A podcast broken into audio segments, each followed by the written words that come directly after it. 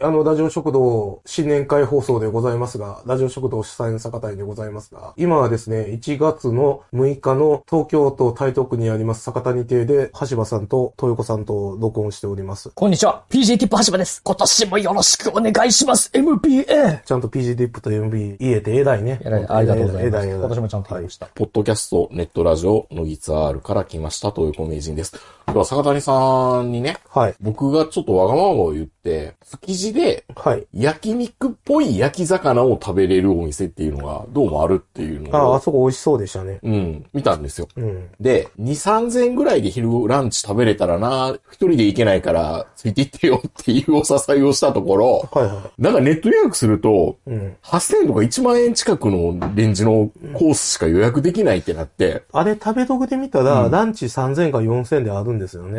はあはなんか全然良かったんですけども、はいネット予約すると、そのさっき言った強制的に8000、9000円のコースあに、ネット予約はコースしかあかんと。あかん。焼肉っぽい焼き魚。だから、うん刺身を炙るんですよ。うん炙おーって、茶色の酢飯の上にバウンドさして食おうぜ。うん。なるほどとろけちゃうみたいな。なるほどなるほどなんかすごい良さげじゃないですか。そうですね。うん。と行きたかったんだけど、だけど、座席の予約だけっていうのはどうも平日しか認めてないみたいで。なるほどあね。で、忙しいみたいで、うん電話出られへんしってずっと食べログに書いてあるんですよ。ネット予約して、ネット予約高いのしてっていう。そっちから並べと。そんな客単価3000円、2000円のやつに、相手して今ないねんみたいな。っていう、築地の焼き魚なんとかっていうところえーに、商売やなぁ行きたかったんだけど、行けなかったんで、坂谷さん他になんかしようよって言ったら、じゃあ、坂谷さん家でなんかを焼けるって話を聞いたから、はい。はい。ホッケとはい。サンマの干物を持ってきて、ああと焼肉をあのいただいいてや、、美味しかったです。美味しかったですね。黙々と食う介護ですね。先ほど前してたんでしすてけたど、んね。ですけどね。ちなみに、橋場はもう、だいぶ泥酔気味です。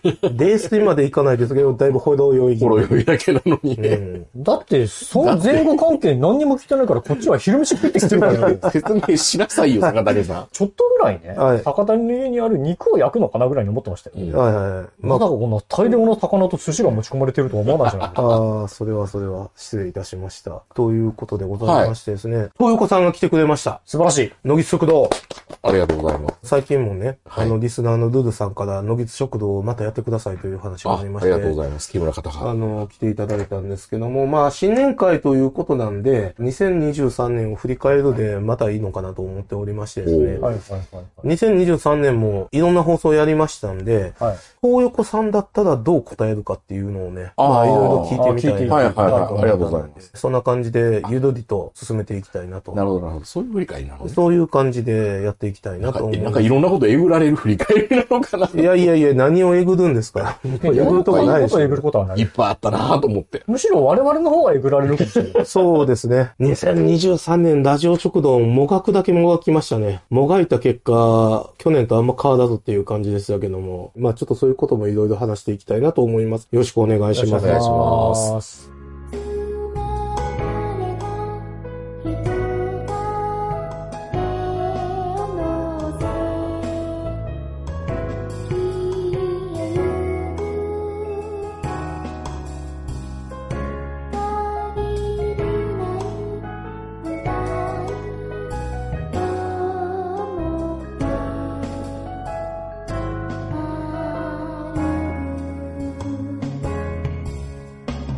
さっきの話の続きですけども、はやっぱりね、築地はインバウンド需要に対してフル装備になってきているんですよ。もともと豊洲がね、インバウンドで高い高いと言われてましたけれども、はい俺個人的には築地はそうでもないんかなって思ってたんですけど、そうじゃないんだなって。もうもう元祖だからね、もともと。まあままあ、もあともとね。向こうはもと元々ねもとそうなんだけれども。あの、俺この前ね、大阪に年末年始帰ってたんやけど、い。はい。大阪ブラブラ歩いてるじゃないですか。はいたこ焼きセット2000円。ああのたこ焼きセットってそもそも何えー粉もんセットですね。はたこ焼きと、はいお好み焼き、おわい焼きそばと、なんはかいドリンク、ビールみたいな、そんな感じで、粉もんセットっていうのが2000アメリカよく聞くよね。一蘭のラーメンが4000円するとか円。。そうそうそうそう。いやもうほんとそんなノリいつのに。間に新世界をいやアメリカになってんのもう、だからどんどんそういうところのインバウンド対応の店と、我々が行く店っていうのが乖離し始めてるんで、うん。まあそうやなうんまさにこれはね、東南アジアというのが、あーあほんまそうでのす、よ去年散々ラジオ食堂で言った話なんですけども、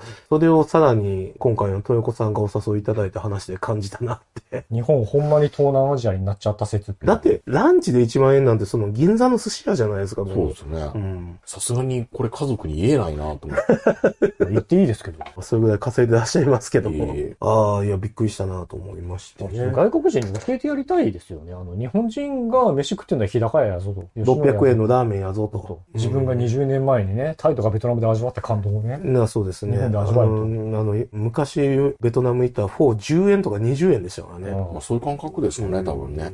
まあちょっと暗い話になってきたんで、 あの、明るい話に行きますが。だから2023年いろんな放送したんで、はいそれに関していろいろ聞いていきたいなと思いまして、はいまず最初、5月4日放送第273回、はい外食サバイバーズ。ああ、やりました。外食で最強のデッキ構築を目指せということでですね、やっぱり豊子さんのデッキを教えてくださいっていう。僕面白くないと思いますよ。だからこれあれでしょ外食チェーンのうん。 5つ選んで、うんはい。それが駅なり近くなりにあるって体で、どこの駅に行きたいかみたいな、住みたいかみたいなそうです、そうです。魅力度をそうそう。測だるか。ら、坂谷駅、橋場駅、東洋区駅があって、そう。皆さんだったらどこに住みたいですかそうそうそうそうそう。考えましたけど、考えてこいって言われて。そういうことは言わなくていいですよ。結構これ考えるでしょじゃあ、第1位から言っていくがいいんですかお願いします。第1位、大戸屋です。あ大戸屋駅大戸屋か。うんえっと、ちなみに坂谷図チョイスにも大戸屋は入ってますね。でね。も、坂谷は本当は弥生県が欲しかった。そうだよねで、おなじみの大戸お屋。んちゃんが弥生県を1位指名したんで、しょうがなくて大戸屋取ったんですよ。大戸屋、やっぱり五穀米がいいということですかここ、さっきもあの、ご多分に漏れず、僕、魚の男なんで、2023年 は、魚お昼ご飯食べないと、コレステロールが上がっちゃうよ、病なんですよ。詳しくは、乃木ツアールを聞いてください。でも、バリエーション少ないんですよね。まあまあ、でホも、ッケかう、ん。サバか。でそうですね。赤魚ってそんなに好きじゃないんですよ、実は。あ赤魚っていうと、ケーキとか、あのー、タイとかね。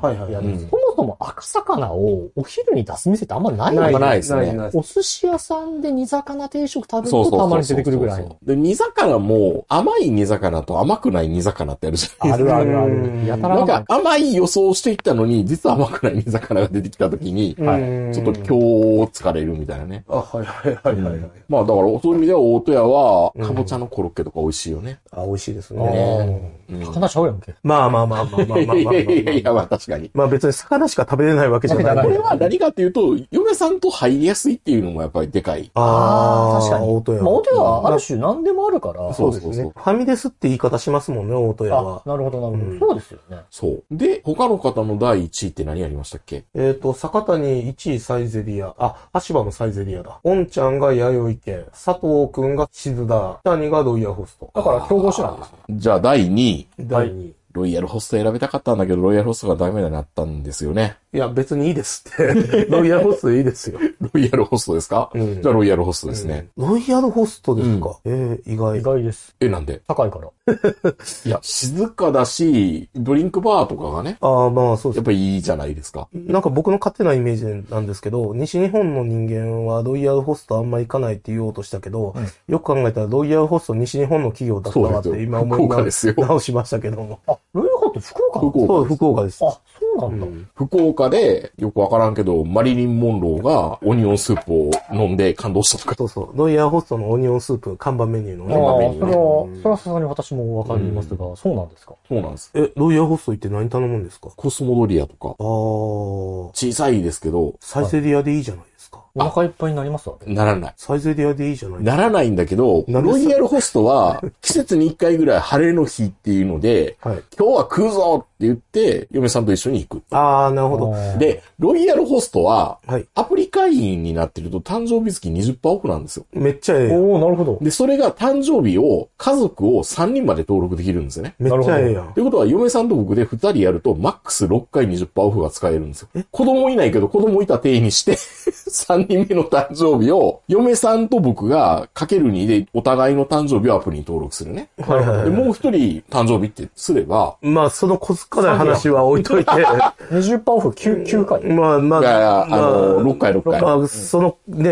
その話は置いといて、 でもいいですよね。年に1回とはいえ20%オフ結構魅力的で魅すよ。力的だし、その時にここぞとばかり、頼もうか、みたいな、なんか、やっぱポンドステーキとかを頼みながらね。いっぺん頼みましたけど、去年ちょっと話題になったんですよね、ワンポンドステーキって。ああ、そうなんです。 4500円のステーキかな。は今5000円です。で、これは、神戸とか、いいホテルの鉄板料理屋のステーキに勝てるぐらいの肉質だよみたいな感じですごい取り沙汰されてたんですよね。うちの北にも大絶賛しております。なんだけど、なんかね、僕、もともと高い肉って憧れるんだけど、いざ食ってみると、減滅することが多くて、やっうん。い。はぱ今回も減滅しました。あ。なんでええー、僕多分ね東横さん。レアの肉好きじゃないんですよ。いや、もうステーキ食うな、それやったらもう。それはメディアももう出カてリるカリカリに焼いて、カリカリに焼いて、みたいな。もう、もうダメだ。おもうワンポンドステーキ食わない方がいい。食わない方がういい。んだからウ、ェルダンのワンポンドステーキってなんだもうなんだ、そんな もうロースローストビーフと変わらいなやいじゃない結局だからそれ肉をくっちゃくっちゃくっちゃくちゃ半数せんとダメって、いや、そりゃそうやで。俺肉そんな好きじゃなかったのかもって。値高だ、食っとけ、値高だ。本当、本当です よ。あなたはもうアメリカに移住できないよ。もう本当いやい上やいや司の、上司のバーベキューに連れ出されたらどうするんだ、ウ本当にェ。俺はウェルダンがいいなってずっと言い続けますよ、ウェルダン。もうダメだ、アメリカだにって、だ出世って、できねえよだっ、お前ては。何え、アメリカで出世できようと思ったら、ミディアム、え、レレア食べれなくなった当たり前じゃないですか。おアメリカで出世しようと思ったら、上司のバーベキューパーティーに行って、そこで上司に気に入られないといけないんですよ。おうお前、ジャップのくせに、こんな血の滴るステーキ食えるのか、なかなかいいぞ、気に入ったぞってなるのが、アメリカの出世ですよ。なんでウェルダンって言葉あるのウェルダンだったえ、らな、ウェルダンってディスリーの言葉なのそうそう、ウェルダンああの、だウェルダンやろうが、みたいな。ジャップさーって。ジャップさーこのジャップさー、もうウェルダン。肉の食い方知らねえよ肉の食い方知らねえって。なるに決まってるよ、お前はいもう。や、だから、だから、僕、恥を忍んでですよ。はいあの、ロイヤルホストの、護国時点の店員に一人で行ってね。はいはい。お肉の再加熱ってお願いできますかっうわていうい、いきなりステーキみたいな。いきなりステーキは再加熱してくれるんですよ。あ、はいはい。いきなりステーキも 450g 食べるときはん、再加熱やっぱりあしれてもはらえない冷めるからですか冷めるからうんね。で、ロイヤルホストも別に鉄板に乗っけてくれるわけではなくて、うんはい。普通の、おあの、皿に乗陶って器るのお皿に出てくるから、再加熱しなきゃね、やっぱりね。なるほど。え、ロイヤルホストいいって言ってるのに。まあ、僕はあの、デザートとかね。ああ、なるほど。まああ、のデザートで。ヨーグルトジャーマニーを食べるために。ヨーグルトジャーマニーっまあ、てパフェ。パフェ、パフェ。ああ、そうなんですなんね。か、コージーさんが前食ってた気がすあ、本当ですか。うう。んんロイヤルホストね、あんまりないんですよ。る。店がそんなに店が、店がそんなにないからですね確かにう。ん。やっぱり見たら、ここにロイファル覚えておかなきゃって。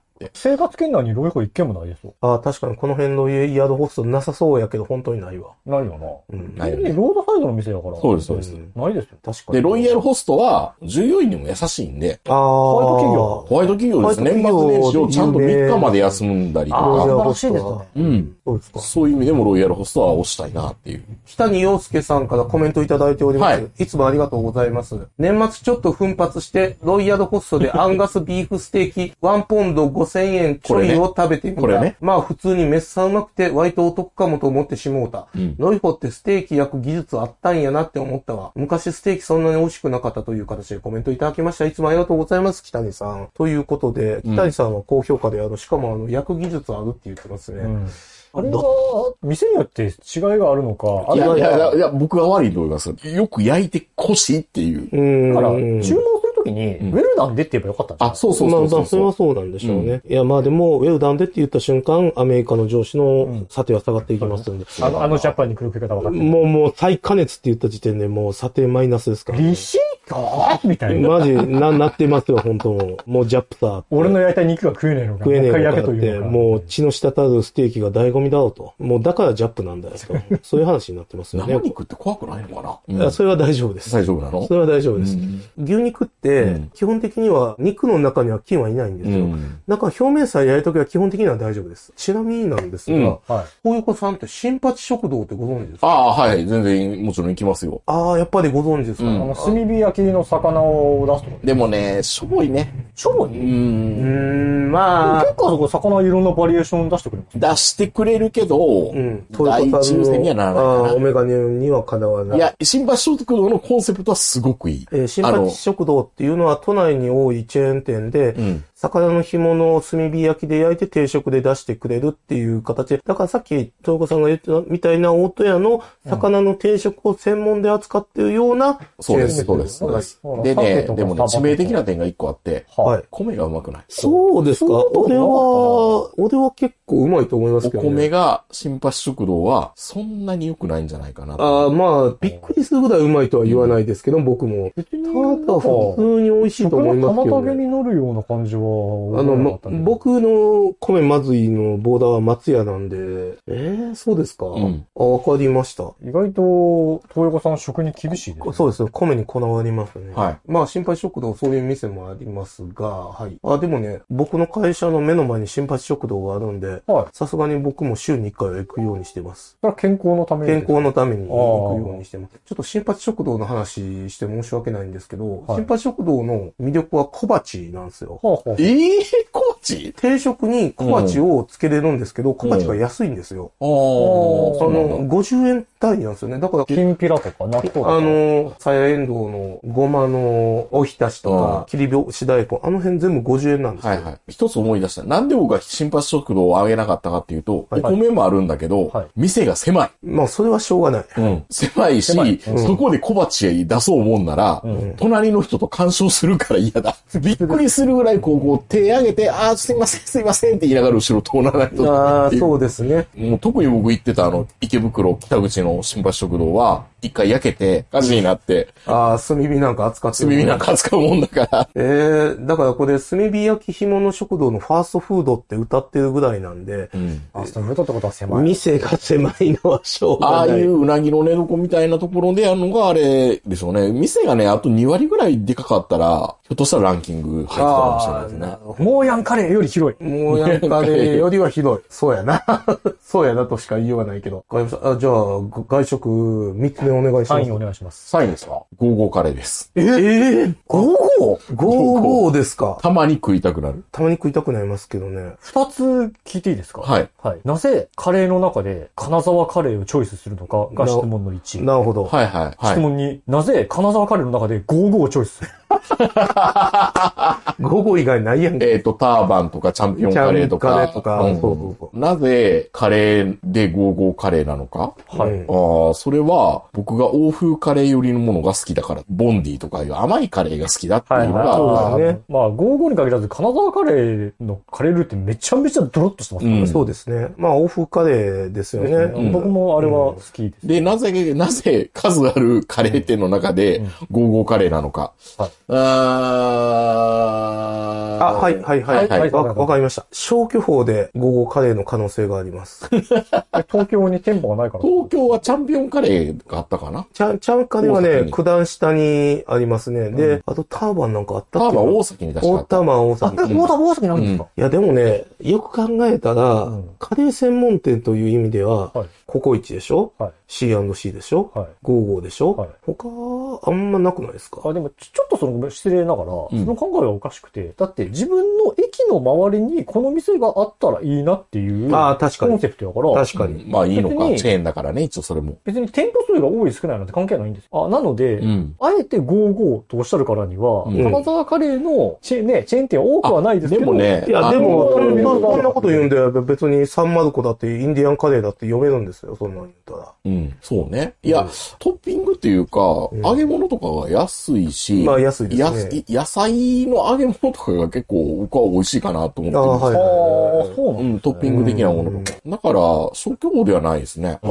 ああだから金沢カレーといえば55って感じ。そう。で、キャベツもおかわりしやすいし、まあ、はい、そうですよね。そういう感じですかええね。そうですか。え、インディアンカレーじゃなくていいんですかインディアンカレーそこまで好きじゃないですね。ああだからそうです僕かは、あの、サンマルコの方が好きですね。あ、サンマルコの方が好きですか、うん。インディアンカレーってあの大阪のぐっちゃぐっちゃに混ぜて、あの、真んいや、いや、違う違うあれ違はう違う違う。重慶重慶それあ重慶。重慶そうそうあの、もうちょっと辛、辛い。インディアンカレーは大阪カレーの元祖みたてありますね。うんあ、そうなんですか。食べた瞬間は甘いんだけど、後から辛さが来るってタイプの。僕は大阪カレーで一番好きだったのは、阪神梅田のミンガスカレーですね。インガスカレー。はは阪神の、阪神梅田のいはいはい。百貨店じゃないですよ。駅中ってことえ駅の改札の出たとこにあるうん。ミンガスカレーってあったんですけど、こああ、食ったことないですね。うんすいません。ここはよく行ってましたね。なるほど、5号カレーか。これはちょっと意外なチョイスでしたね。 55は、僕も迷うけど、候補には入る。ああ。カレー店どういうか選べっていう話になったら、あの、なんだかんだで、日本にカレー専門店で少ないじゃないで少すなか。い少ない。結局、ココイチが一強みたいなうん状況なんで、で、ラーメンチェーン店は多くても、カレーチェーン店は少ないんでうね。ん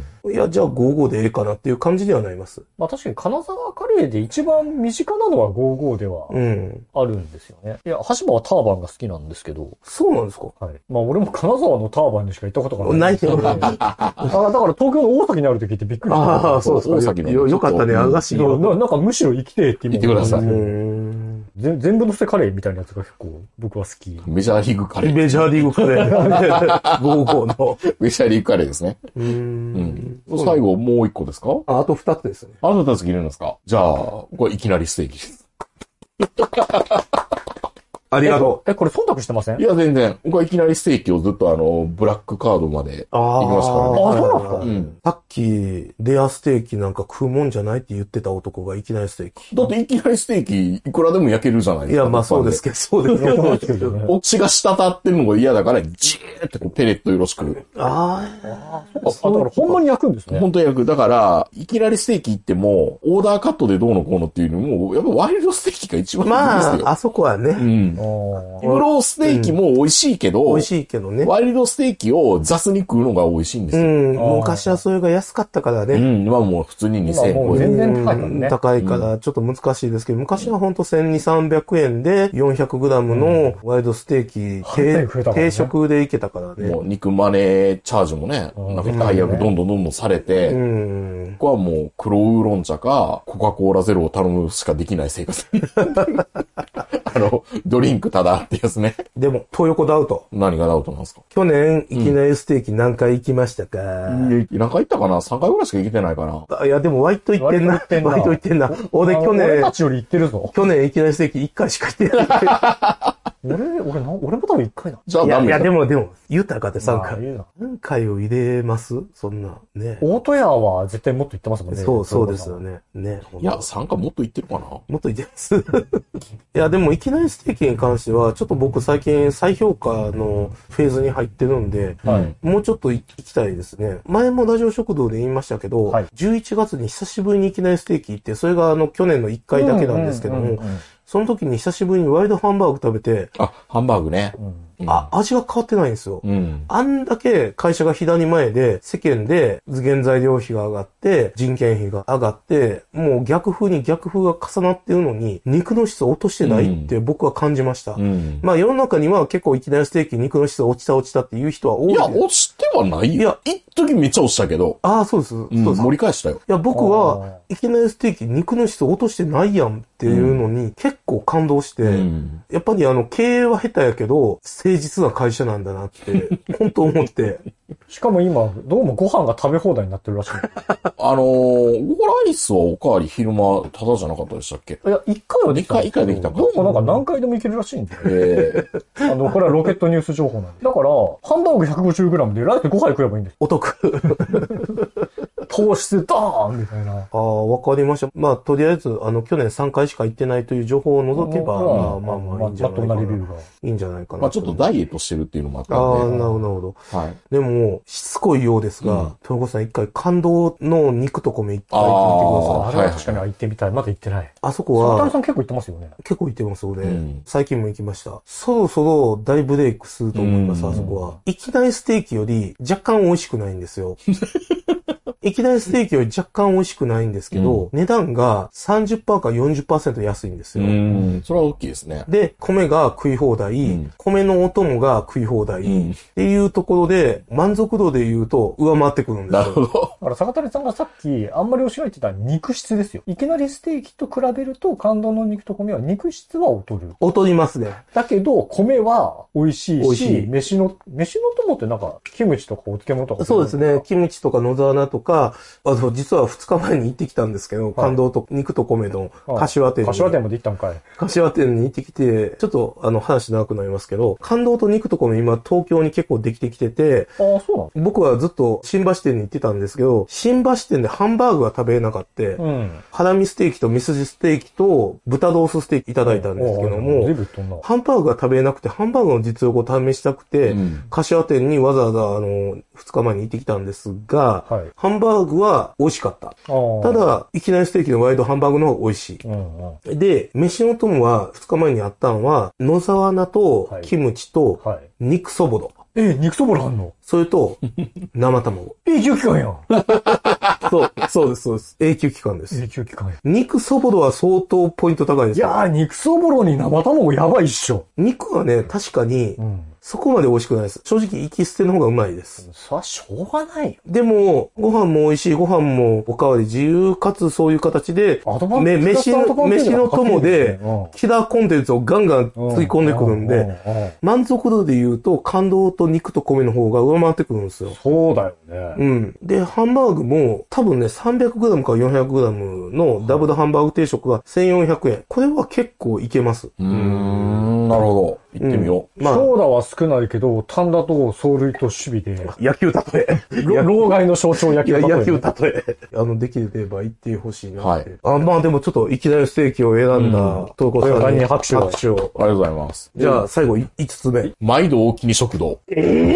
大道金食堂って俺知らない、え、か、おあれいや、関一西、一応知ってると思うよ。ふ富士フードシステム。谷町四丁目食堂あとあ、あれか。か。あれあれあ、ち地名ね。そうそうそう。東京は少ないんですけど、あたまにあるよね。あ、ある、たまにあるわ。東新あ、宿にあるんですあよ。るあるあロイヤる。ルホストの向かいにあるんですよ。ええ僕だから東新宿大好きなー。んで まあ、はいはいはいはい。す。基本的にこの僕が選んだ出来は何かっていうと、さっき言ってたように、米です、基本は。あ、そっか。なるほどね。毎度金食堂もやっぱ米メインやから。ゴーゴーカレーもお米がうまい。ああ、いきなりスキ。テーキも、実はお米がうま美い。味しいですよね。炊き方がうまい。いきなりステーキのお米がうまい。米デッキ。米でき。それは気だづか、からなかだっかた。ら米が良かったら、そこそこ騙せるんですよ、僕は。わかります。でも米美味しいと、美味しいところにまずい料理は出ないんですよ。まあ確かに。うんそれはそうだ。基本ですから。確かにね。そっか、言われてみればそうですよね。おかず米ってが、米がいまいちってなる米がこんなに美味しいのにおかずいまいちな店なんてないでしょないない、ない、ない。ないでしょ聞いたことがない。うん。そこでロイヤルホストの覗くって言われるところがちょっと気になりますけど。ロイヤルホストは、ドリアとか食っちゃうからあんまりわか んない。サイゼリア行けっていう話ですね。ロイヤルホストのうん面白いところは、たまにの季節メニューで、飛びしもないやつが出てくるところがあって、あそうなんだ。去年とかの下半期では、イギリス料理フェアっていうのがあって、うわあ、マジか。フィッシュチップス。スターゲイザーパイとか出てくるのあの、魚があの、は上いにはい向はいいてるスターゲイザーパイとかいう。なんかそんな近しいもん出てたような気がするな。えー、うんマーズバーを揚げたやつとか出てこない。あ、そうなかったかな。揚げマーズバーね。揚げマーズバー。うあん。の、スニッカーズの凶悪なやつをあげる意味。うん。ロイヤルホストはそういう意味では、あのね、ドリンクバーあーに梅昆布茶があったりねな。るほどね。ちょっと聞いていいですかはいロイヤルホストの米はうまいんですかロイヤルホストの米は普通。なるほどなるほちゃんとデッキとしての一貫性が乏しいな。やいやいやいやいやいやそうなんですよいや、それはね、思って、本当はもう一個何かあげた方がいいかなと思ったんですけど、でも米が美味しいところって、そんなないんですど。よ。半田屋あー確かに。ハンダやね。確かにそれはあるかもしハれない。ンダ屋か。ハンダ屋うまいな。まあでも、一番お金をかけるべきところは、自宅の炊飯器を変えることですね。そうやな。去年ね、母親が亡くなって、うん。で、実家で1週間2週間暮らしてたんですよ。はいはいはい。母がいない状態うんうんで。で、改めて炊飯器が新しくて、うん。で、ずーっと僕、冷や飯とか古いご飯ばっか壊されてたんですよ。僕母親がいた時は。はいはい。帰省した時は。はでい。うん。はい改めて本気にちゃんと炊飯したら、めっちゃうまくて、ああ、よかっなた。んでこんなうまいんやろうと思ったら、炊飯器がめちゃめちゃ良かった。 20年ぐらい前からもう10万円の炊飯器、20万円のそう炊飯器出てますからね。で、それを、まあ分かったから、今年の冬のボーナスは炊飯器を買おうって決めて。ああ、いいですよ。それはすごくいいです。うんで、でも、ただ、10万円うの、んその象印の、はがまなんとかだとかって、もう何 ?IH のこう、リングが6個ぐらいあるやつがあるんですけすげえなど。もうなんかもう、頭おかしいとしか言いようがなくて。うん本当にそれがいいのかどうかわかんないんですよ。うんだ。から奈良民族博物館のお釜を見ると、うんその踊り炊きのやり方がいろいろあるんだけど、ダンスしてると、米が。ああ、はい。まあ、昔 そからよう言のわダれてンますスけどの仕方が6箇所ぐらいからやってるから、IH のこの 加熱装置を6箇所つけました、みたいな。米をダンスさせる。ダンスさせる。最高級は6個で、はいもう1個落ちたら4個なんで、6個と4個の違いって、みたいな。いやー、でそれす空気げえ食べてみなてえな。おオーディオマニアみたいな話いになやる、ね、こ俺それブラインドテストしたらわかんねえんじゃわねえかかんないと思う。で、で、しかも、うち、嫁さんと二人だから、うんうん。 5.5号炊きいらんやろっていらいらんん、わいないいないいな。じゃあ、じゃあ、5.5。半合炊きで十分や4号炊きで、そのダンシングのやつで4個ないかってなかったんで、うん簡単にビッグカメラやったんですけど、はい4号炊きっていうのがあるんですよ。ああ、いいじゃあんー。 4号だけで圧力 IH で、うんもともと7万円してたやつが3万9千円あいいじゃないですか。片落ちのやつね。もうマストバイなんで、それでまあ自分好みとかってやるんだけど、自分好みも2回ぐらい失敗してあ、ー全然うまくなかった。ーで、一番最高にもちもちっていう設定にしたら、めっちゃうまかった。お、よかった。はあええ、いいですね。だからそっちの方が満足度高いかな。なるほど。ということでございまして、えっと、豊子さんのはい外食サバイバーズデッキはですね、はいおい、イアドホスト、大戸屋、福岡でいきなりステーキ、毎度大きい食堂。毎度大きな食堂ね。米でということで。米デッキでしたね。あちなみにちょっと補足しておきますけど、毎度沖縄食堂っていうのは、はいさっきもちょっと言ってましたけども、地名がついたね、東新宿三丁目食堂みたいな形で、関西を中心にチェーン店を展開している米が美味しい。ショーケースから取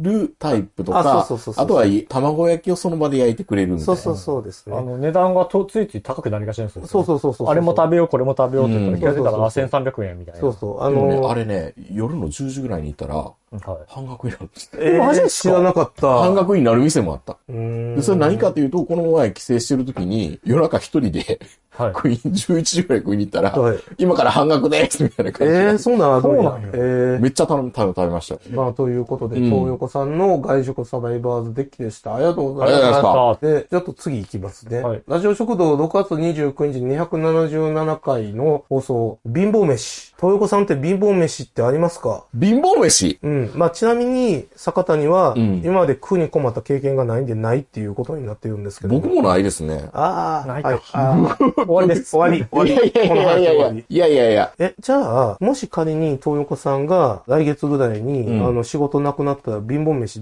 なんで食いつなごうと思いますか今、新しいお炊飯器を買ったんであ、ー その炊飯器で、セブンプレミアムの金のハンバーグをバーン乗っけた飯だけで OK。貧乏飯あ、それ貧乏飯いなのやセブンプレミアムのいや、金ぜ全然貧乏じゃないな。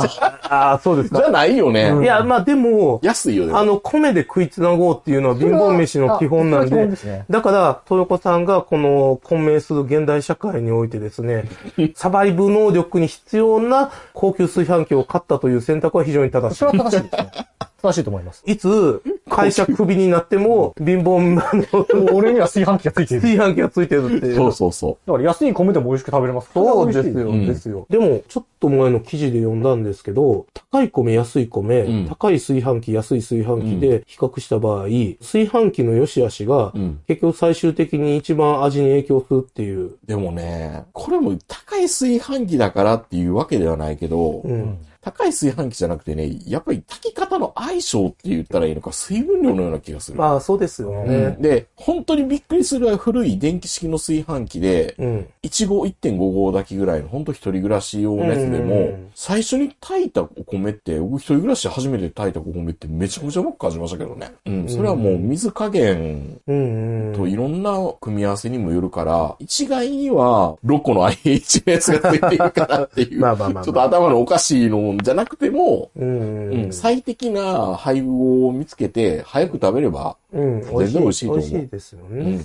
私ちょっと悩むことがあって、うん炊あ飯器で。はいはい。今、炊飯器を12年ぐらい使い続けてるんで買い、買い、買い替え時ですよ。で、うん。当時としては結構いい炊飯器だったんですよ。うん。割と高級な炊飯器だったんですけど、うん。この12年前の高級炊飯器は、うん。果たして買い替えるべきなのかどうかっていう。あー、なるほど。もしかしたら大パーツみたいになってる可能性があると。いや、もしかしたら買い替えた結果あんまり変わんねえっていうのが一番嫌なだの。から置いとくべきですよ。あー、まあ、ま1あ。ヶ月間ぐらい並行させてまあまあまあそれは。をさせんの。うんまあかまあといってまあ炊飯器売れないからね。売れないからね。トレジャーファクトリーでね。 トレジャーファクトリー でね。トレファクでも売ってるけどね、トレたフまァクにで。ね。あれは新古品ですよね。あ、でも、うん。結構、これから先10年とかうん考えると、家電の買い替えってうん。危ないかもしれないですね。だから何が言いたいかっていうと、は大パーツみたいな家電って多分ね、90年代かうらん2010年まで結構出てたと思う。わかる。これはもう作れねえや、みたいっていうのが、これから先、日本の家電メーカーっていうのは弱くなっていくから、日本が本当に栄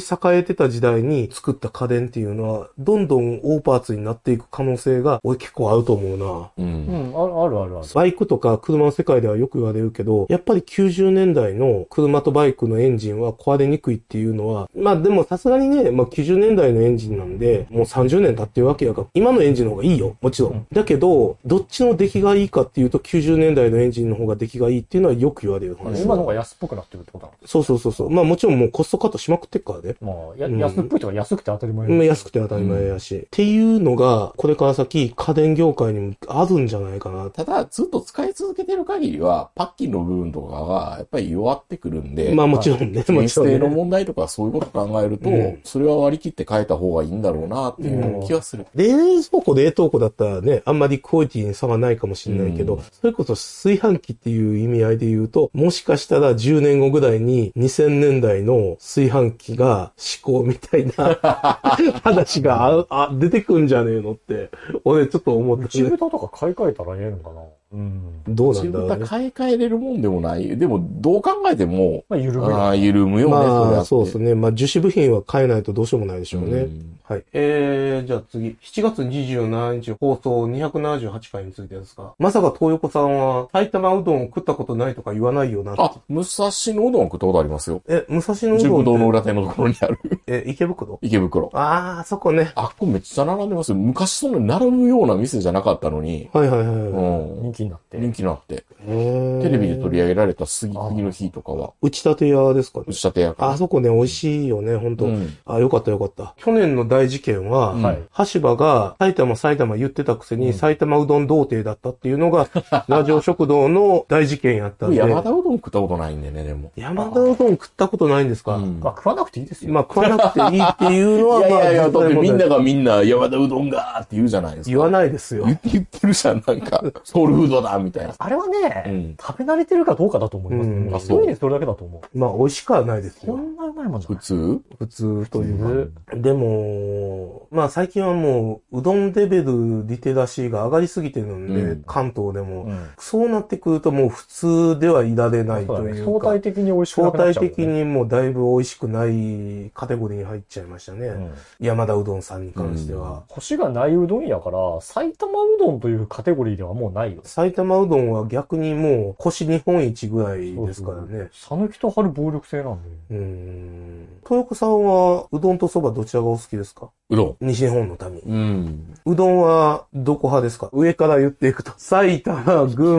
馬、伊勢、大阪、香川、岡山、博多、宮崎。ざっくり言うとこんな感じですけども。どこなんだろうね。稲庭と五島もあるかああ、そっか、稲庭あるよな。うん。うどんに何を求めるかなんですよね。ら。お、なんか哲学的なこと言ってそうですね。味以外何求めんねん。値段いやお腹いっぱい食えるかああ、まあ食えまなあまあいかまとあまあ、そうですけどね。うどんでお腹いっぱいにならないことってあんまないじゃないですか。うどんむしろすげえ簡単に腹いっぱいにできるじゃないそうです二玉食ったらいいんだから。そうですよ。か。うどんは食えるね。いや、安いやん、うどんって。稲そうそうです。いや、そうですよね。ねい稲庭うどん以外。庭うどんは高いなんよ。か、なんか最近ねう、んちょっとショックなことがあって、はい。西武池袋の屋上のカルカヤうどんって結構美グ味しルいメで、なんかね、最近ね、感動がなくなってきたんですよ。カルカヤうどんに対して。うんああ、そうですか。こんなもんやって思うようになってもうたってことですかあれ昔の感動がない。西武百貨店ですよね。あ池袋の西武百貨店。そうお昼のとこですそよねうそうそう。あそこめちゃめちゃ美味私しも行っい。たことないんですけど、うん僕の体が昔より大人になったからな のか。壊れかけの東横。そう。あれなんか俺味覚変わってきたのかなって思ってきて、カルカヤうどんってはい、讃岐うどんなんですよ、基本うんは。そうですね。で、うん下で、地下でも買えるんですよ。あ、そ多う分うどんあ玉はいはが、い西武、い池西のデパ地下でも。うん。ちょっと不揃いなんですね、切り方もね。ああれが美味しいんです。あれも美味しいんだけど、カルカヤうどんがね、そんな美味しいんだけど、うん。昔ほど感動がなくなってきた。それはやいや、それはっ讃岐うどんいっぱい食ってっかぱ、らいっぱいっ食ってっから。いや、自それ分かの僕は西武池袋行くたびに、嫁さんと別れてこっそり一人で食ってるからかもしれな いです。てなんで、罪悪感がなんでこっそりやん別行動しようね、みたいな感じになるじゃないですか。はいはいはいわかるでしょ、橋本さん。あの、こなしの夫婦が、のわかります二人で買い物に行ったら、1時間後なって言って別れるってあるじゃないでわすかか。りますわかそりのます。タイミングで、これ見ようが死のうが屋上に行って軽くやばーって。ああ、なるほど。でもそれが、そんなに美味しく感じなくなってきた。えなんか、いや、美味しいんだよ。美味しいんだけど、えうん。感動のレベルが下がったってことですよね。昔ほど感動せえ。そうそうそうそうそう。え、でもやっぱそれは下が贅沢になったからじゃないうんとし経験か、そうですよね。普通に考えたらそうです、ね。本当にね、もう、もう、ブルジョワって言われるかもしれないけど、はいケーキもそうなんですよ。ああ。値。あわかりますよ。デパ地下のケーキを、うん。うん。もう今、もう普通に、うん。 800円、900円当たり前になってきたじゃないですはか。いうんまはあ、いですし、コンビニのケーキも十分美味しくなりましたからね、今は。うんで、普通の駅中で売っている500円台のケーキが美味しいんだけど全然物足りなくなってきた。いや、まあ、それは普通です。500円とかのケーキとかって、もうコンビニと同レベルになっちゃったそうかそうだからコンビニのケーキ食った方がコンビニ頑張ってるやんってら、思うから、そう。あれだったらコンビニとか、ほんとマイバスケットでそう。山崎のケーキ買った方が感動するともう思う。どんじゃあどもん、う何で満ち足れるんですか全問答になってきたえ、ぞ。親子さんはどういったケーキを食べたら満ち足れるんだろうな。まあ、それこそ、例えばですけど、安くてうまいケーキの方が感動するかもしれあないー。じゃあコンビニ行け、コンビニ。うん。なんか安くてうまいケーキ食べれた時の感動の方がでかいですね。あー頑張ってはるわ、これ。すっごいわ、この値段でできるんや。ってて。じゃあコンビニ。ジョブ、ジョブチューンみたいになってきて。250円でこの味は出せないみたい。え、まあ、それかシャトレーゼですね。あ、シャトレーゼ。トレーザーすごいシャトレーね。ゼはすごいわ。近所ありますシャトレーゼ。ないかないか、らら池袋の駅のコ ーナーにある。池袋の駅、あの、ま、駅あの、とラか。そう、ランチパックのフラッグシップ店みたいなのがあったんですよ。路面店みたいなのがあったのが、ああ、はい、そはれい。が今、あの、シャトレーゼシにャトレーゼになって、すごい。いいですうね。ん。ちょチョコバッキーのあの、まとめ買いできます。溶けるやん。あれ、保冷剤。チョコパッキっていうのは、あの、あの橋場さんが大好きなあのアイスクリームでうんす。シャトレーゼの。日本で一番コスパのいいアイスと言っても過言ではない60円。ね。日本でコスパが良かったら世界一じゃないかな。そうなんですうわ、そうかもしれない。うんああ、うどん、うどんはわからないな。まあでもやっぱり僕はもう大阪うどんかな。うん。まあ大阪うどんはやっぱりなんか原け点けって感じつ、しけまつすねうどんって言われるやあつかあ、な。はいはい、うんそうですね。東京に行ったら、うん。大阪うどんが恋しくなりますね。うん。大阪に住んでた時、ここの底から小馬鹿にしてましたけど、俺は、帰ると食べに行きたくなりますね、大阪うどんを。ふにゃふにゃ、あのね。あれはやっぱうまい。うん。昔はね、宮古そばとか超小馬鹿にしてましたけど、行きたくなっちゃいますね。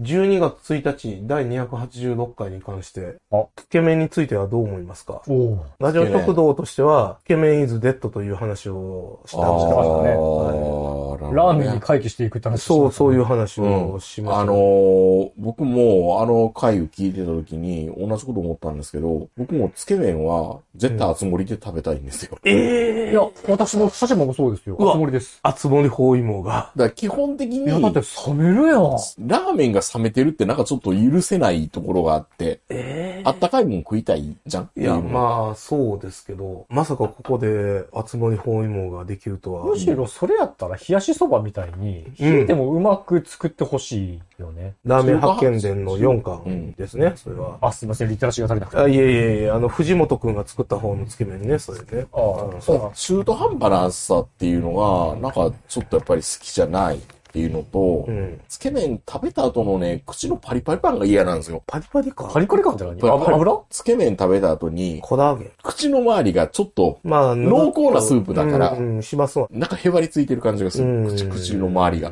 それラーメンも一緒ちゃいますのラーメンはそこまでないかつけ麺の方がその傾向麺度が高いっていうのはは、濃度が違いますからね。ああうら。んえ、最近つけ麺行ってますいや、もともとつけ麺そんなに好きじゃないっていうのもあって。僕らみたいに流行に踊らされずに、うんラーメンを、だからっていう、何回か言ってるじゃないですか。猫も、杓子も、つけ麺だって言ってる。時代がありましあたね。ったでしょで、ありあまの、時は荘のそばの松葉っていうあー中華料理屋行ったそうら、つけ麺始めましたって書いてあって、いや、ちょっといやげんなりしたっていう。松葉がね、まあ松葉もね、別いに。や、まあ別にそんな風に思ってないからあれだけまあ、ど、まあ、時はそうの付属品じゃないからね、あそうそこもね、別 そう。に。でも、時はそうの延長線上につけ麺出てきたらなんか嫌じゃんっていうのは。まあ、それはね、確かに俺もそう思うけどう。ん。つけ麺、まあでも本当僕はカレーラーメンもっと流行ってほしいなと思いますけど。ああ、そうですね。ああ、うんカレーラーメンは温度感という意味では最高ですか最高ですうーね。ん。でも逆にいつまでも冷めねえみたいなとこありますからね。もうでもカレーラーメンとかやっちゃうと、うん。ラーメン屋としてダメでしょうね。カレーラーメン専門店だったらいいけど、ああ、まあね。もう匂いが干渉しまくるから、そうですね良くないかうらんカレーラーメン専門店であるべきか専門な店とは思う。かつ、もう、料理としてもう完成しきっちゃってるんで、うんカレーラーメン作った時点で、それで終わっちゃいますよね、うんもう完全に。専門店の方がいいとは思いますけどね、もしやるんであれば、いろんなメニューがあるラーメン屋は嫌われますからねう。んうあん。でもなかなか出ないね、カレーラーメン屋あ。は。でないね。日高屋でさえ出さないね。日高屋こそ出してほしいね。うん。あのね、これ、限定された人向けの話になるけど、はい。最近もちょっと話してた、びっくりラーメンってあったじゃないですか。ああ、覚えてあったあったあったはた。い280円ラーメン。か280関西の人しか分からへんな。関西の、 20年前に関西にいらした人しか分からへん。 20年前に関西にいた人しかわかんなあい、びれっくりラあーれメびっン。くりラーメンの話題って僕が会に林のそうそう、そんあなー収そう録かのそうか時にはてたやつ話そうかそうかそうかびっくりラーメン話してたね。あのねう、んその時に言ってなかったけど、うんびっくりラーメンで、一番俺が食ってたのはカレーラーメン。あったえ、かもしれない。びっくりラーメンにカレーラーメンあったあったあったかもしれない。あったんや。で、それが確か380円ぐらいやった。なるほちょっど。と高いんだ。うん、100円高かって、確あか。ーあれが僕のびっくりラーメンの一押しメニューやって。最適解だったそうそうそうそう。でもそれっていうのは、あくまでも安いラーメン屋の中で美味しく食べようと思ったらカレーっていう選択肢になってくるんで、ちょっとちゃうよなちょっと若干ね、ニュアンスとしては違ってくるのかなって思ってて。あの、びっくりラーメン基本美味しないからさ。そうそうそうそその中で、 まあ、コストパフォーマンスもあって、そこそこ食えるものを探した結果、カレーに行き着いたう。ってそ話うそうそうそうそう。あの、まあカレーラーメンとライスセットが僕がびっくりラーメンで一番食ってたメニューですね、まあれあ、カは。レーは何しても大体、あ、そうなごんまでかしすよ。てくれるからね。そう、そうなんですよ。戦場カメラマンとか傭兵とかみんなカレーかもってそうそうそうそう そう、う。言う言うてますから。だからこそうん、差別化がしにくい。唐揚げと一緒なんですよね。カレーっうてん結構そういう意味では。唐揚げも誰が作っても美味しい代わりに、差別化っていうのはすごくしにくいっていうのがあって、カレーも同じところがありますね。カレー味という意味では。うんだから日高屋ええと思うんだけどな。そういうことですよ。俺、日高屋の味噌ラーメン、未だ、今一番好きやん。味噌もラーメン発あラー メン見発見ですでよね、いうところの、誰が作っても美味しい代わりに差別化が難しい味噌っていうのがあって、確かに日高屋の味噌と日高屋のチゲ味噌ラーメンは、あれは日高屋の中では抜群に食えうる。ん、うんうまいと思う。うまい。うんあれは。俺だから俺、日高屋って二つしか食わへんねん。四辺味噌ラーメンか味噌ラーメンか。 ええ、そうなんだ。うんこれはうまいね。うまい。ね、差別化が難しいっていうのは、要は突き抜けたうまい味を作るのが難しいってことや。うそうそう、そういうこと。でも、外すのもそんなないってことや。そうそうそうそう。カレーラーメンに日高屋にぴったりやん。取締役会にね出さないといけませんね。この発見経営は。会議取締役会にね、あげてもらって、あげてもらって。新メニューカレーラーメンよ。野菜たっぷりタンメン。あれ、あれ、あれはうまい。あれは美味しい。タンメンは美味しいね。いやタンタンメンは美味しいた。だね、ちょっとね、肉気足りないなって思う時があって。肉はかけらしかないから。そそううです。あれもちょっと肉100円ですから肉出してくれよと思って。豊子さん、それはタンメンじゃないんでちすょよっと足りんなと思うから、まあ、まあ、僕半チャーはハタンメン食うン。ときはあれぐらいのかけらがいい。ちなみに味噌ラーメンもあれぐらい同じです。同じなんですね。あれぐらいのかけらしうかないです。んああ、そほんまに肉と呼べるのかというぐらいのかけらしかない。本当肉食いたいなと思ったら、チャーハンと肉野菜炒めを。あ、そういう意味では、高いで日すね。高屋の味噌ラーメンってうん味噌味のタンメンですよ。あおーそう。そうなのねそうだよ。そうそうそう。俺、日高屋にカレーラーメンあったら、なんか日高屋行く頻度が2倍ぐらいにないやーる。俺もわかるわ。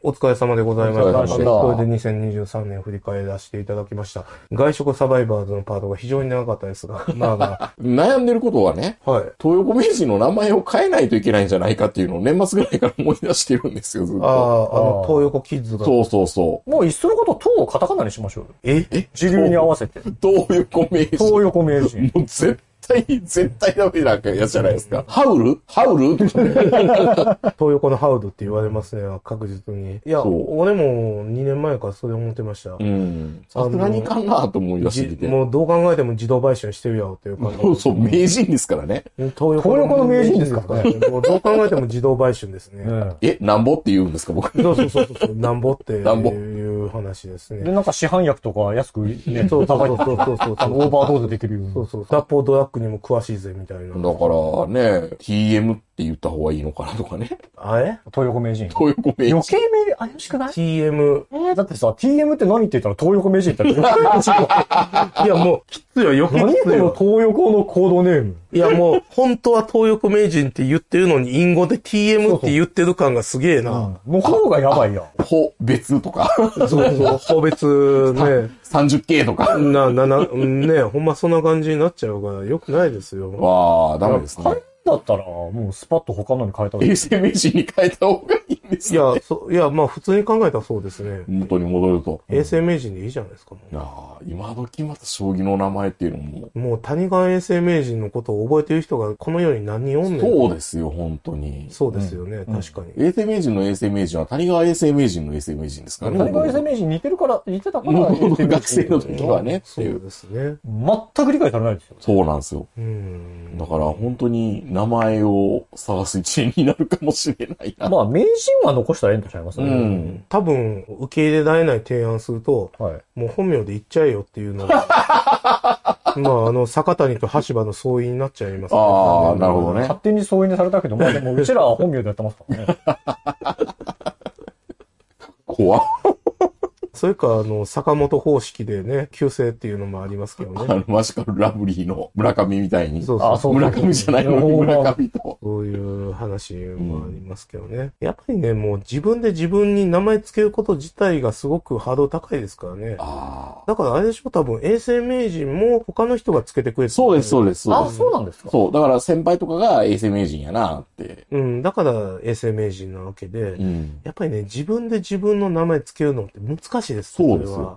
橋場は、その、本名以外でやるっていう発想がまるでなかったので。坂谷もまるでなかったので、相談する相手を間違えてるとしか言いよう言いようがないです。そうですねで、。僕、坂本さんがビジネス坂本だって知った時が結構、 坂本って分かったんや、みたいな。まあ、あとは普通に考えたら、パパ名人いじゃなや、い。その話もしましたよ。道民名人のうね。んね、言いにくいな。だって、あれでしょ 東横イン言うほど今止まってないでしょそう。最近出張もそんなないしね。そうそう。うん。だから、う全然東横名人ちゃうやんって、前から思ってましたけれどうも。ん。だから、スーパーホテル名人とかだったそうねうん。言いづらいそうね言いづらい、そうね言いづらい。道民の方がいいかもしれない。うん、まあ、さっきから出張してへんって言うてるからね。そうそうそうホホテルから離れろっていう話だよね、もう。え、もうそしたらズーム名人になっちゃうじゃん。ズーム名ズ人。ズーーム名人ね。うんでもこれもさ、あと10年ぐらいするやん。うん。ズームってプラットフォームがきっとされとんねん。そうなんですよね。難しいね。だから、スカイプ名人って言うてるもんや思うねん。いや出会い中みたいな感じなんですよ。スカイプ名人、もう出会い中やんけ、もう完全に。さっきね、その自分で自分の名前つけるのも難しいって言ったか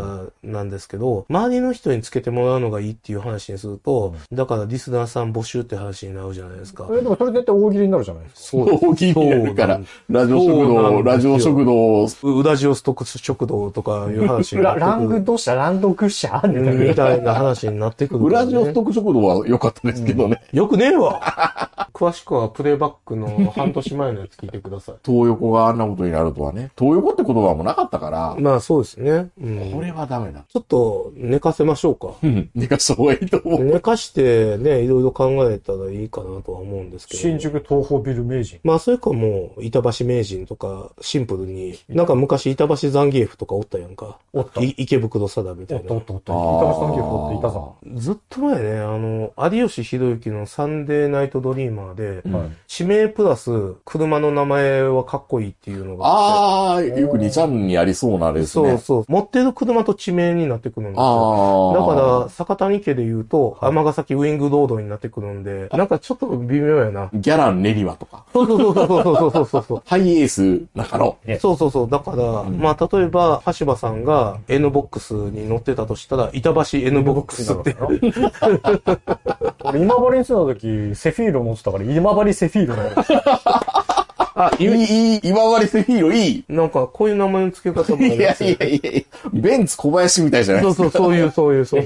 今治セフィーロに改名しようか な。いや、でも、今治セフィード、味わい、めっちゃ味わいボロ深いい。情景が浮かんでくる。いい名前ですよ、それ。すごく。なんかい、や、なんか俺逆に本名でいつまでやるかなってちょっと思ってたところもあるんで。もう今更でしょうよ、それ最で近でも。今治セフィーロいいなちょっと嫉妬するな本当じゃあ、あかんよ。えあかん。 え、俺今、じゃあ解明しますよと思ったんだあかんに決まってるよ、そんなのもうあ今ったよ更ね。あったよね。もう、パターンで薬の名前プラスガンダムってつけたら全然いけるっていう話ね。え、薬の、えビオフェルミンガンダムとか。ビオフェルミンガンダムで、いや、本当にだから何薬、本当の賞を抑 えけど。る。レジオミールガンダム、そうそうデパスガンダデパム。スガンダあー、なるム。ほど、ね。ガンダムデパスとか。ああ、なるほどね。それ、地名プラスなんとかいいかもしれない。いいねうん。うん。好きなんですよ。昔から、あの、何度も言いますけど、板橋ザンギエフみたいなのがすごい好きなんです よ。板板が。板橋はよく、うんなん。かありそうですよ池、ね。池袋サーとかすげえ好きなんですよ、あうれ。ん、ああ、そういうのいいな。ちょっと今治セフィーロ気に入ってきたな。で、ただそれは、ちょっともう、なくなった車の方がいいかもしれないね。ローレルとか。そうそうそうそう。豊子さんだったら昔の職場と引っ掛けて、通橋スープだみたいな感 じ。そんなんいいかもしれないですね。まあ、使いたかったら今治セフィーロあげますよ。今治セフィーロ全然関係ない。って関係ない 今まで行ったこともないし、セフィードに乗ったことす らない。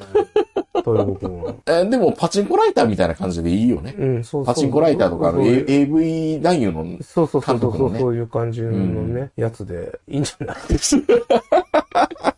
考えてまあみもよう今年頑張っていき今治セフィーロということで。今年あれやりますポッドキャストアワード。う。ポッドキャストアワードは、まあ、やってもいいんじゃないですかまあ俺はもう別にええかなってまあ、うんポッドキャストアワードやるかどうかわからへんけど。やってますもん。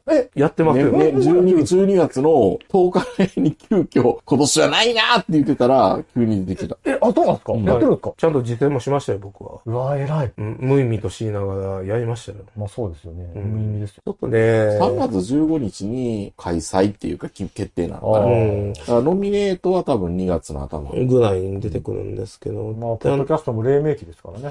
やただ、ね、直近のノギツワードの配信内容と被ってくんねんけど、ようやく僕分かった。黎明期ポッドキャスャストは黎明期であるというか、その、ポッドキャストとネットラジオっていうのは全く違うものであるっていうことが、ようやく理解できた。だから、インターネットラジオと言われてた人たちが、ポッドキャストアワードにそもそもノミネートされるわけがないっていうことを、ようやく理解できた。いや、もう全然違うも違の。う世界。別物なの、本当音声にハグされないとダメですから。あ、そうそうそうそう。音声にハグされるウィークエンドにね、あの、行かないといけなくなっちゃうんで。ちょっとこれ、センシティブな話になっちゃうけど、はい。全然対はないけど、うん例えば、インターネットラジオが一般小説だったら、ポッドキャストはライトノベルみたいな感じ。んあの、これは別に全然対はないよ。はい別に入れ替えても全然いい。はい、あの、それぐらい違うっていう。そうそうそ。違いうみたあいなやつでのす、内容とか、やってる人も、マーケットも全然違うっていう意味合いで言ってるだけで、はい野球とソフトボールとか、そうそうそうサッカーとフットサルみそたいうなそう。ライトノベルファンは一般小説読まないでしょって、一般小説ファンはライトノベル読まないでしょって、すごくシンプルなそういう話だったんだなっていうことがようやく理解できた。なるほど。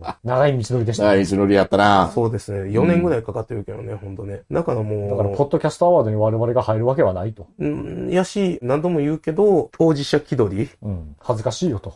滑稽だよ、もう。笑いたければ笑えよって いう。そういう話ですよ、もう。ということをね、感じた2023年でしたね。トーコさんがお許しいただければ、橋場さんもですね、小森まなみの話もしたいと思いますので、 まあ3月ぐらいにまた3月ぐらいにまたあ、よろねし、くお願いしますあの、野木ツ R におお願いします。す。橋場さんなんかあります言い残したこと。まあ、PG リップも取りましたんで、学歴の話もさせてもらえればと思い ますね。あかんあかんに決まってよ、そんなもんい。や、無傷だったらええやん。うちは何でもありなんか。まあなんかいろいろあります。北谷さんがブラック部活で死にそうになった話とか、坂谷が2023年にフィッシング詐欺にやられて結構苦労した話とかええそうなんだ。あ、そんな話もありますんで。はそうですあかーい、まあ、またその話は野木つでできれば あ、。なるほど。いや、ラジオ食堂でしたらいいのに。橋はブラック職場で苦しんだ話いもあやるいやいやいやいやいやあの、そういういや。話もありますんで、ぜひ、あの、はい野木ツアードにも交互期待とはい、ありうがことでとうございます。よろしくお願いします。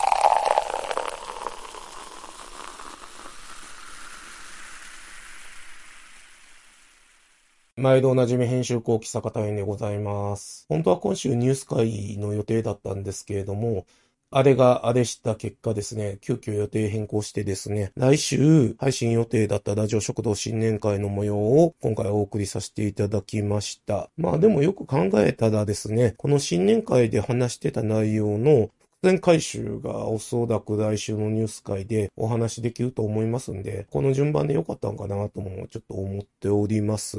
で、告知です。昨年からですね、大変好評ご愛顧いただいております、ラジオ食堂主催のラジオのことを無限に喋れるバーの第4回、ラジオのことを無限に喋れるバーでございますがですね、2024年の2月25日、2月の最終週の3連休があるんですけれども、天皇誕生日が絡んだ、それの最終の日曜日にですね、いつものうぐいす大の支配人林で開催させていただくことになりました。おって、SNS の X 等でですね、きちんと告知をさせていただきますが、一旦ここでですね、ご案内をさせていただくという形でございます。今回は特別なことなんかするかな。まず、公開収録はします。で、予定とか僕の気が変わらない限り、おそらくジビエ特集をやろうかなと思ってます。これ前から言ってる通りですね、千葉で大量発生してるキョンを食いたい、熊が食べたいっていう、あの、そういった内容になっております。そう、熊もね、大量発生してますからね、みんなで食べないといけませんからね、ということでございましてですね、ちょうど1ヶ月後ぐらいになりますがですね、ぜひ予定を空けていただいて、ご参加いただけると大変ありがたく思います。で、一部の方がですね、楽しみにしていただいている漫画界が、まあ多分3月の最初ぐらいになりますかね。それを目指して、えー今、準備と調整を行っております。アニメ界が今年できるんかなわかんないですね。これ本当わかんない。 うんもしかしたら4月ぐらいになるかもしれない。2023年アニメ特集を2024年の4月にやるラジオ。 まあいいけど。そんな感じでですね、今年もラジオ食堂通常運行ということでですね、これからもよろしくお願いいたします。夢を見たよ君の夢をまた君に会いたいよ夢の中で眠りに落ちるそこ